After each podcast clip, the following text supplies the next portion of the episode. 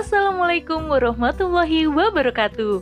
Hai Sobat Narasi Pos, kembali lagi bersama saya Giriani di podcast Narasi Pos. Kali ini, saya akan membacakan rubrik Food and Traveling. Narasipos.com, cerdas dalam literasi media, bijak menangkap peristiwa kunci. Kehalalan kecap dan ikonik kota oleh Maman El Hakim. Jika berpelesiran ke sebuah kota, maka akan dijumpai beragam ciri atau ikon kota yang menarik untuk ditelusuri, asal sejarah atau makna di balik simbol, baik berupa bangunan gedung, monumen, atau tugu. Tidak terkecuali dengan Kabupaten Majalengka, sebuah kabupaten di Provinsi Jawa Barat yang memiliki bangunan taman atau sekedar tugu di setiap pertigaan atau perempatan jalan kota. Semisal Tugu Dirgantara berupa pesawat terbang di Bundaran Munjul yang menjadi simbol hadirnya Bandara Internasional Kertajati. Juga Tugu Mangga Gedong Kincu di Cigasong sebagai simbol yang menandai hasil kebun dan menjadi kebanggaan Majalengka. Namun, yang luput dari perhatian publik adalah tugu berupa siluet dua botol yang berada di pertigaan Kelurahan Tonjong, yang menjadi simbol kecap khas Majalengka. Mungkin ada yang bertanya, mengapa tugu botol tersebut identik dengan produk kecap? Jika ditelusuri sejarahnya, ternyata kecap merupakan industri rumah tangga yang masih bertahan puluhan tahun hingga sekarang. Dikutip dari berbagai sumber, si hitam manis yang terbuat dari kedelai hitam tersebut telah ada di Majalengka sejak tahun 1940 dengan merek Maja Menjangan dan tahun 1959 dengan merek Segitiga. Nah, untuk produk kecap Segitiga sendiri, keberadaan pabriknya sangat dekat dengan tugu botol kecap di pertigaan Tonjong tersebut. Adalah Haji Lukman, Endek, dan Aman yang merintis usaha rumahan kecap, yang kemudian tiga bersaudara tersebut mengabadikannya dengan merek kecap segitiga. Aroma khas kedelai hitamnya begitu terasa ketika menyambangi pabrik yang konon telah berusia puluhan tahun. Seperti diungkapkan Pak Eman, salah seorang pekerja.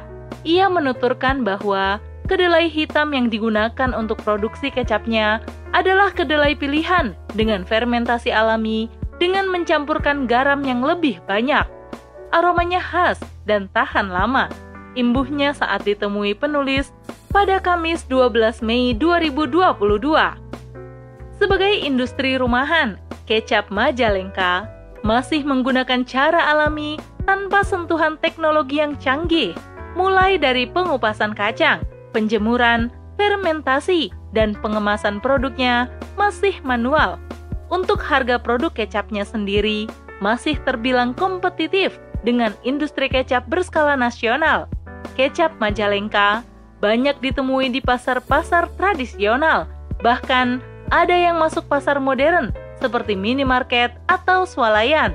Kecap segitiga kemasan botol 300 ml dihargai Rp16.000 di outlet resminya yang berada di seberang jalan depan pabrik.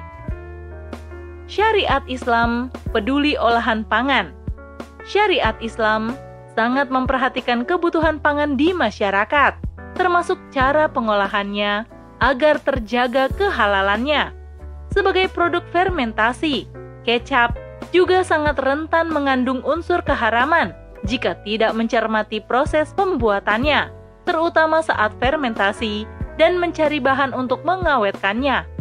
Seperti dikutip dari laman LPPOM MUI 4 April 2019, dijelaskan bahwa istilah kecap di Indonesia digunakan untuk produk kecap asin, kecap manis, kecap ikan, dan kecap Inggris. Jika kita menyebut kecap, maka yang dimaksud adalah kecap manis atau kecap asin atau soy sauce. Jenis kecap manis maupun asin yang umum diproduksi berasal dari kedelai dan gandum yang difermentasi selama berbulan-bulan menggunakan mikroba yang dapat mencegah protein maupun karbohidrat menjadi komponen lebih sederhana. Biasanya jenis mikroba yang terlibat dalam pembuatan kecap adalah kapang aspergillus, Hamir Saccharomyces dan juga bakteri Bacillus dan Lactobacillus. Proses pembuatan kecap dimulai dari fermentasi koji. Istilah koji merupakan kultur campuran yang menggunakan kacang kedelai dan gandum sebagai medianya. Kacang kedelai yang akan digunakan direbus dahulu untuk melunakkan jaringan, sedangkan gandumnya disangrai dengan suhu yang tinggi. Adapun starter yang terdiri dari kapang aspergillus akan ditambahkan dan dibiarkan tumbuh selama beberapa hari. Adapun fermentasi yang digunakan kecap Majalengka dengan menggunakan garam atau yang lebih dikenal dengan fermentasi moromi.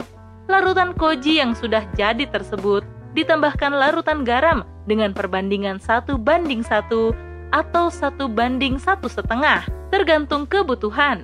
Tujuannya agar lebih awet. Proses fermentasi ini biasanya memakan waktu selama 6 hingga 9 bulan sampai dihasilkan saus kedelai atau bahan kecap setengah jadi.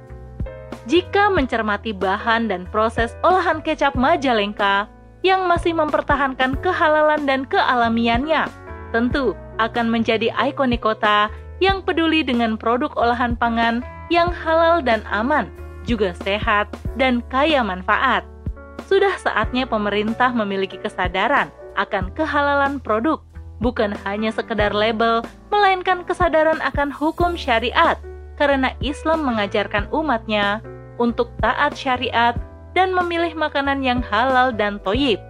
Sebagaimana pesan dalam Al-Quran, yakni surah Al-Ma'idah ayat 88, artinya menjelaskan tentang perintah Allah Subhanahu wa Ta'ala untuk makan makanan halal lagi baik dari apa yang Allah telah rizkikan kepadamu dan bertakwalah kepada Allah yang kamu beriman kepadanya.